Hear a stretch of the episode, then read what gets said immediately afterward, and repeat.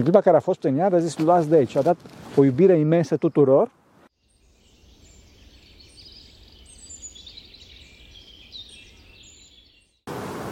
Slavă Tatălui și Fiului Sfântului Duh și acum și puruia și în vece vecilor. Amin. Pentru că cine Sfinților Părinților noștri, Doamne, Sfântul Hristos, Fiul lui Dumnezeu, miluiește pe noi. Amin. Dragii mei, aș dori foarte mult să vă vorbesc puțin despre învierea Domnului nostru Isus Hristos. Desigur însă că mă simt oarecum în dificultate pentru că foarte mulți oameni, mult mai buni decât mine, au vorbit despre acest mare fapt din istoria omenirii. De fapt, este cel mai important lucru din istoria omenirii, trebuie să știți, clipa în care cineva a reușit să depășească moartea. Din cauza asta, eu o să mă accentuez mai mult pe o explicare simplă a ceea ce înseamnă, de fapt, pentru noi învierea. Ce a făcut, de fapt, Hristos. Ca să înțelegem importanța acestui lucru, va trebui să vorbim întâi deodată ce înseamnă omul, cine este omul. Noi credem astăzi că suntem uh, șapte miliarde de oameni pe planeta Pământ sau cât, mă rog, un, numărul exact care este contează mai puțin în discuția noastră. Trebuie să știți însă, fraților, că nu este așa, nu suntem șapte miliarde de oameni, ci suntem un singur om. Am mai discutat despre asta și o să încerc să vă explic din nou foarte pe scurt, pentru că cei care ne urmăriți uh, pe canalul nostru știu foarte bine despre ce este vorba.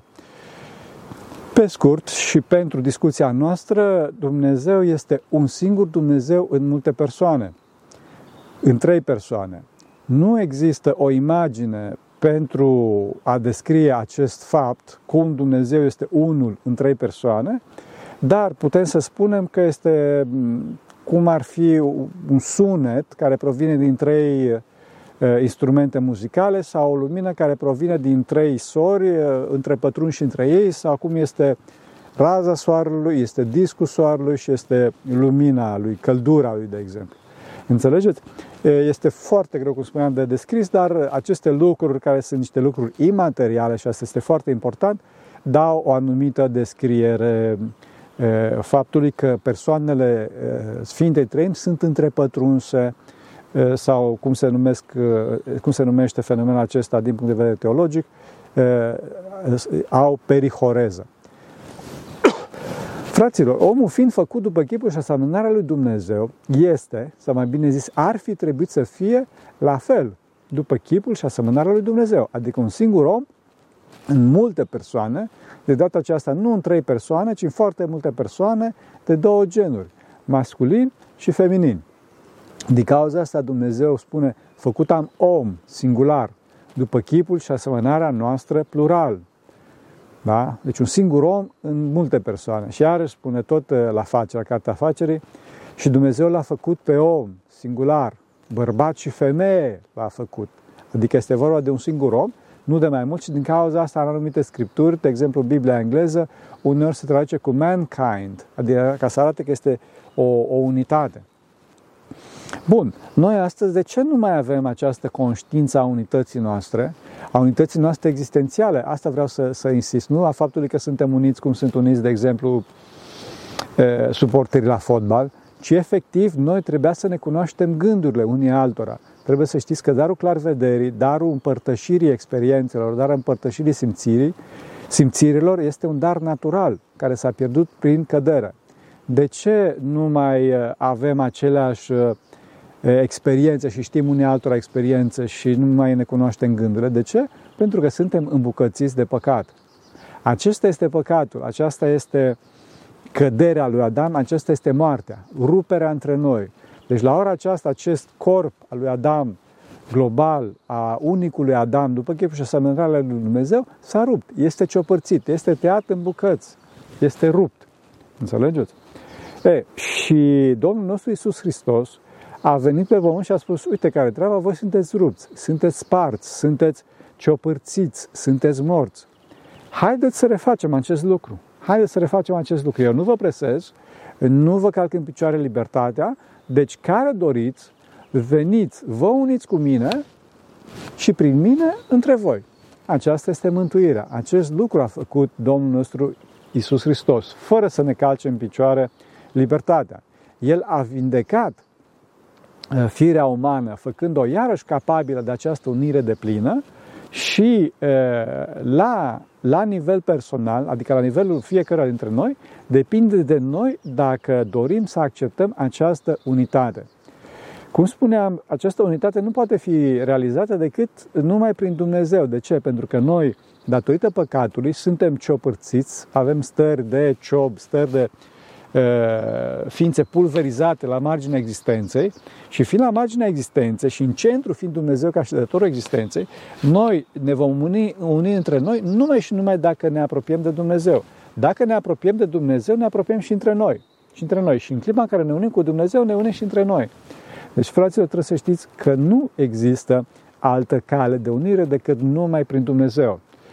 După cum vedeți, toată istoria omenirii arată această dramă imensă a umanității care caută alte căi de unire în afara lui Dumnezeu.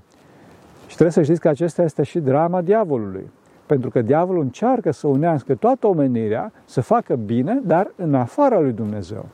Și această, această drama a diavolului, cum spuneam, este și drama lui Adam și Dumnezeu l-a avertizat pe Adam de la început. A spus, băi, ai grijă, nu mânca din pomul cunoștinței binului și a răului, adică nu căuta e, cunoștința binelui și a răului, cunoștința de plină în afara mea, nu o căuta în pom, adică în materie, că o să mori. Nu zice Dumnezeu o să te omori eu, ci zice că tu o să mori, adică nu, e, acolo e moarte, acolo nu este viață, viața sunt eu, nu te du, nu te separa de mine, că nu să ajungi niciunde. Adam s-a dus și a murit. Înțelegeți? Asta este toată drama noastră. Și asta a făcut uh, Domnul nostru Isus Hristos. Ne-a oferit posibilitatea reunirii, posibilitatea refacerii acestei minți gigantice ca acestui Dumnezeu creat care era și este Adam. Acum, trebuie să știți că uh, această unitate nu s-a pierdut pe deplin, ci este foarte slăbită. Dacă în rai va fi unitatea de plină, aici pe pământ suntem o existență în rețea, o existență în rețea, adică mai există legături duhovnicești între noi, însă foarte slăbite, foarte slăbite. Aceste legături duhovnicești se potențează în principal, desigur, pe plan duhovnicesc, adică starețul își acoperă ucenicii, le transmite har ucenicilor sau Părintele duhovnicesc, duhovnicul le transmite harul cenicilor și sunt legați între ei și se ajută între ei pe plan duhovnicesc prin rugăciune și pe un plan inferior e, e vorba de relațiile de familie. În principal, mama simte când e, copilul ei merge bine sau mai puțin bine, da? la fel însă și tatăl, și din cauza asta rugăciunile părinților au o mare putere față de copiii lor, față de cei pe care Dumnezeu le-a dat în grijă și din cauza asta chiar vă rog, fac o mică paranteză, rog pe toți, fraților, rugați-vă pentru copiii voștri. Ajută mult mai mult să discutați cu Dumnezeu despre, despre copii decât să discutați cu copii despre Dumnezeu. Desigur că este vorba și cea de-a doua, dar mult mai multe cuvinte cu Dumnezeu despre copii decât, decât cu copiii despre Dumnezeu. Deci nu încercați să-i presați pe copii pentru că nu reușiți uh, mare lucru. Încercați mai degrabă să vă rugați lui Dumnezeu, să fiți exemple bune și, să, și abia în, în ultimă instanță să, să vorbiți copilor, pentru că întâi de toate, după cum spuneam, uh, relațiile sunt duhovnicești. Și ultimul plan, după planul uh, duhovnicesc, al conducerii duhovnicești și planul familial, există planul profesional în care șeful, comandantul, în cazul armatei, dacă se roagă pentru subalternii lor, pentru subordonații lor, rugăciunea lor are o mare, mare putere, să știți. O mare putere, dincolo de, mă rog, gradul lor de sfințenie. De ce? Pentru că există aceste relații pe care Dumnezeu le validează, relații profesionale. În cauza asta, rugăciunea ca și legătură cu Dumnezeu, de unde luăm harul și transmitem mai departe celor care depind de noi, acest lucru este un mecanism care are bază în creație are bază în structura lui Adam pe care a venit Hristos să o refacă. Deci, fraților, nu subestimați, să nu subestimăm rolul uh, eminamente esențial a rugăciunii. Pentru că noi, căzuți fiind, nu mai avem această conștiință și credem că rugăciunea e așa, cum să zic, da, trebuie să o fac de gura lumii sau de multe ori nici măcar nu mai facem, ci acționăm efectiv, efectiv ca niște atei. Zicem că nu avem timp, da? că eu sunt ocupat să lucrez. Prima lucrare a ta este rugăciunea ca să vină Harul lui Dumnezeu asupra ta, să te luminezi, să ne luminăm și după aceea vom acționa în cadrul acestui har câștigat prin uh, slujbe, prin rugăciune, vom acționa în viața de zi cu zi. Bineînțeles că este nevoie și de rugăciune și este nevoie și de uh, acțiune practică, adică trebuie să nu pot să mă rog toată ziua, trebuie să efectiv să mă duc să dau cu sapa sau să fac, să fac ceea ce uh, avem uh, nevoie. Acum, cum refacem această unitate? Asta este, de fapt, fraților, trebuie să știți, toată învățătura bisericii. Toată învățătura bisericii, poruncile lui Dumnezeu față, așa zisele porunci, că nu există alt cuvânt, poruncile lui Dumnezeu față de uh, noi nu sunt poruncile șefului față de subaltern, sunt poruncile medicului față de uh, pacienții lui uh, și poruncile tatălui față de fiii lui. Adică poruncile lui Dumnezeu nu au un caracter polițienesc, juridic, au un caracter eminamente medical, un caracter terapeutic. Adică cum ne vindecăm de singurătate. Pentru că am spus, raiul este unitatea de plină, aici pe pământ suntem o existență în rețea, iar în iad suntem total singuri. Iadul este singurătatea de plină, imposibilitatea de a ne deschide, imposibilitatea de a iubi. Ăsta este iadul. Bun. Și acum, toate poruncile lui Dumnezeu am spus că au un caracter terapeutic și toate aceste porunci ale lui Dumnezeu încearcă să-l deschidă pe om către o altă persoană, către o altă persoană. Înțelegeți? Rugăciunea este de fapt deschiderea uh, minții noastre, deschiderea noastră către Dumnezeu. Deci eu cum mă deschid uh, iubitor față de uh, starețul meu, față de frații mei sau voi cei din lume față de soțiile voastre, față de soții voștri, la fel și cu atât mai mult trebuie să ne deschidem și față de Dumnezeu.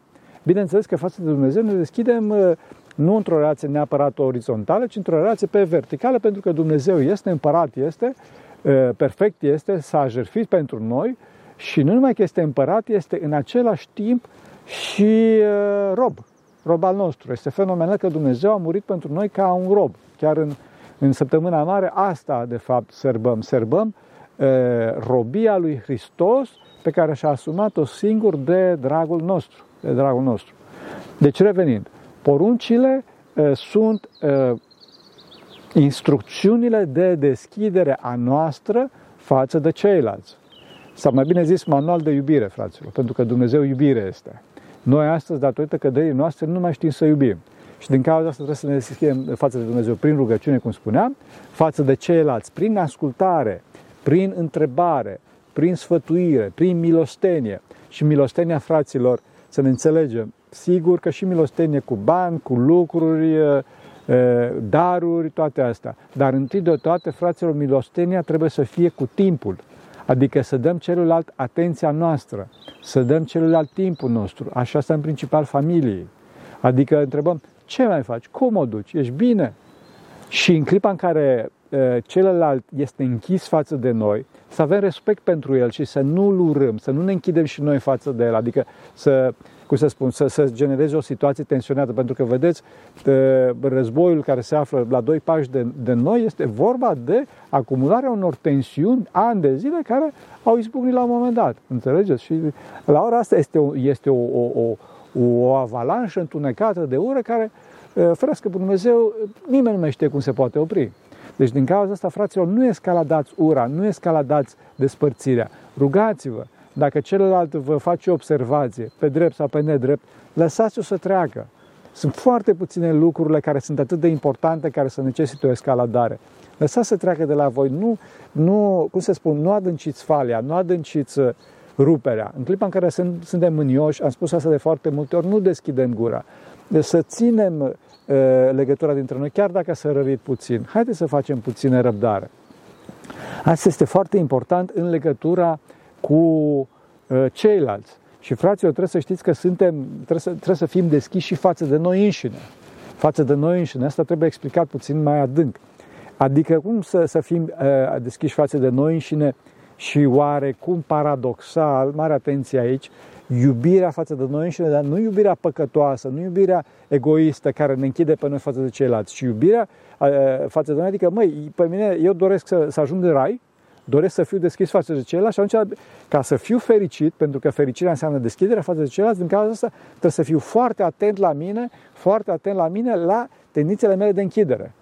Deci iubirea adevărată față de mine înseamnă că o să mă mustru pe mine, asta înseamnă iubirea față de mine, o să mă mustru pe mine, o să mă silesc pe mine, să fiu deschis față de ceilalți și o să zic, Părinte Teologos, nu o să fii urăcios, nu o să fii egoist, nu o să fii nesimțitor față de ceilalți. Tot timpul trebuie să te gândești la celălalt, să te pui în, în pantofii celuilalt. Ce dorește celălalt de la tine?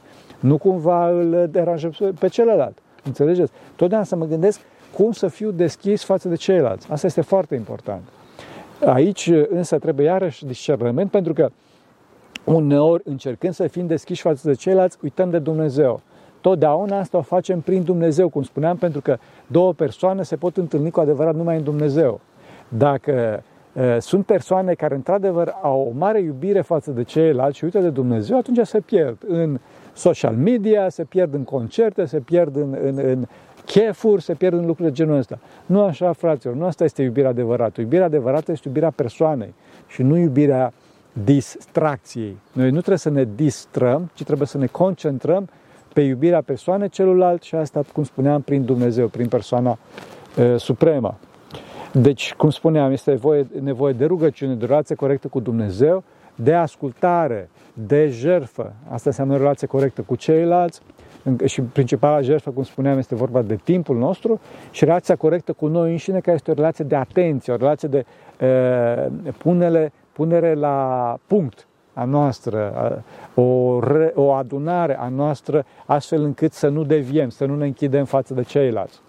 Și bineînțeles, principala, principala sursă de închidere este, după cum i-a spus Dumnezeu și la Adam, nu căuta pom, adică nu căuta materie. Principala sursă de închidere față de ceilalți este materia.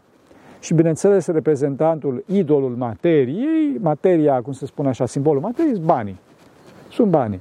Deci, eh, fraților, mare atenție, nu poate cineva să slujească la doi domni, eh, lui Dumnezeu și banului. Sau Mamona, cum spunea Hristos. Mamona este zeița siriană a bogăției, a banului. Deci, fraților, eh, trebuie să nu, să nu, să nu jerfim banilor.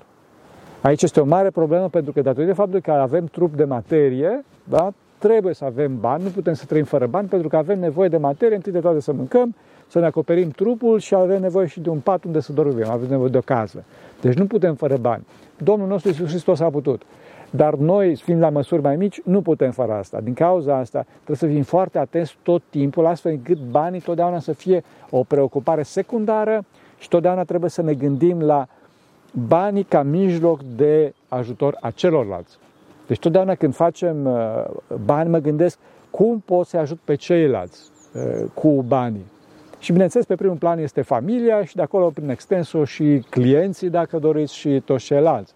Acesta înseamnă uh, profesionalul. Am mai spus asta. Profesionalul înseamnă cel care face ceva ca să ajute pe ceilalți. Pe când amatorul este cel care face ca să, să se satisfacă pe sine. Să, să, să, să se satisfacă pe sine.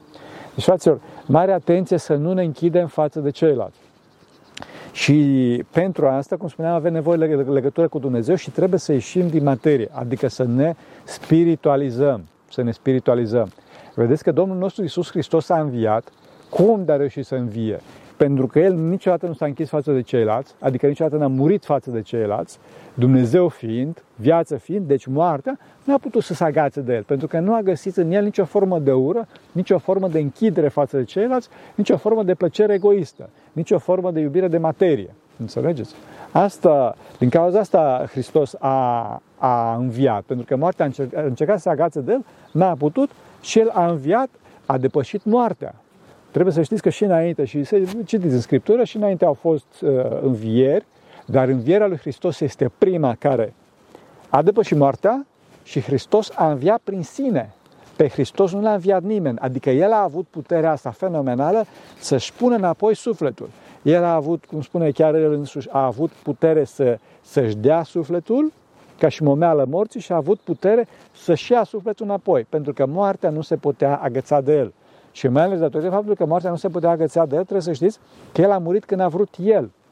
Nu, el nu a murit uh, în urma unui, cum să spun, uh, adică că l-au bătut și uh, că l-au schingit și mai departe. E adevărat că oamenii au făcut asta ca și expresia aurii lor față de perfecțiunea lui Hristos. Mântuitorul a murit când a dorit El. Deci dacă sunteți foarte atenți, citiți în Evanghelia după Ioan, când Mântuitorul era pe cruce și, și a spus acolo, spune Sfântul Ioan Evanghelie, spune, și plecându-și capul, și-a dat Duhul. Trebuie să știți că niciun om nu poate să facă treaba asta. Orice om întâi de toate îi se ia Duhul, îi dă Duhul și după aceea, după aceea îi cade capul. Mântuitorul a spus săvârșitul sa, toate s-au terminat, deci el ca total viu, fără urmă de păcat, era stăpân peste tot și peste toată, deci moartea nu putea să, să, să se atingă de el, a spus săvârșitul sa și a plecat capul și și-a dat Duhul ca și total stăpân asupra morții. După care a, a intrat în mormânt astfel încât moartea e, să, să lucreze asupra lui, să fie învinsă de el, deci el s-a dus în iad, gândiți-vă, deci Mântuitorul fiind viața de sine, viața cea nepăcătoasă, viața care n-a cunoscut moartea, s-a dus în sălașul morții și moartea când a încercat să-l înghită, a fost un pește, un pește prea mare pentru, pentru ea, a fost momeala, a fost o travă prin care moartea însăși a murit. Cum spune chiar, chiar cântarea de la truparul de la, de la uh, înviere cu moarte pe moarte călcând. Înțelegeți? Și din cauza asta Mântuitorul în rai, cum i-a, cum i-a, i-a scos pe cei din rai, pe cei care au dorit? Le-a dat o explozie în, în iad, cum, cum i-a scos pe cei din iad? Le-a dat celor din iad o explozie imensă de iubire. Și în clipa care a fost în iad a zis, luați de aici. A dat o iubire imensă tuturor, posibilitatea de a se uni toți, da? de a iubi și care au dorit acest lucru, l-au primit și s-au mântuit. S-au mântuit. Deci, după cum vedeți, cea mai, cea mai intensă lucrare, cea mai fenomenală lucrare a Domnului nostru Isus Hristos a fost chiar în iad. Deci în sâmbătă mare, coborârea la iad. În clipa în care a dat la toate miliardele de oameni, de la Adam până la coborârea sa la iad, care erau în chinurile singurătății, acest val, uh, val imens, această flacără imensă a, a iubirii. Și atunci toți care au dorit au ieșit de acolo. Au ieșit pentru că, după cum spuneam, raiul, raiul înseamnă unitate. Și după aceea, la învierea sa, Domnul nostru Isus Hristos, fiind mai presus de materie, bineînțeles că era stăpânul materiei. Și asta se vede prin faptul că Mântuitorul a înviat, nu numai că și-a pus sufletul înapoi în trup, ci a înviat trecând prin piatră. Da? Pentru că dacă sunteți atenți la Sfântul Apostol și Evanghelist Matei, piatra a fost rostogolită de către îngerul în fața mironosiților care erau acolo, după ce Domnul nostru Isus Hristos a înviat și a părăsit mormântul. Pentru că mironosițele care erau în fața mormântului, văzând piatra care se rostogolește, pentru că nu știu dacă zis era vorba de o piatră cilindrică, e, intrând în mormânt, au văzut mormântul gol. Mântuitorul era deja afară, deci Mântuitorul a înviat prin piatră. Piatra nu a fost rostogolită ca să învieze Domnul. Domnul nu avea nevoie de așa ceva, că era dincolo de materie, era mai presus de materie, trupul lui era spiritualizat. Aceasta ne așteaptă și pe noi, fraților. Asta este drumul nostru. Aceasta a făcut Hristos. A făcut, ne-a, ne oferit posibilitatea unității de pline, de pline, posibilitatea îndumnezeirii, posibilitatea de depășirii materiei, depășirii spațiului de fapt și prin asta, bineînțeles, și a depășirii timpului. Asta, asta, asta trebuie să ținem minte și astfel ne pregătim de înviere, cu aceste gânduri nu cu ouă roșii. Bine, să face și ouă roșii, că e nevoie și de așa ceva, dar întâi de toate trebuie să ne ridicăm pe alt plan existențial. Așa să ne ajute Bunul Dumnezeu. Hristos a înviat.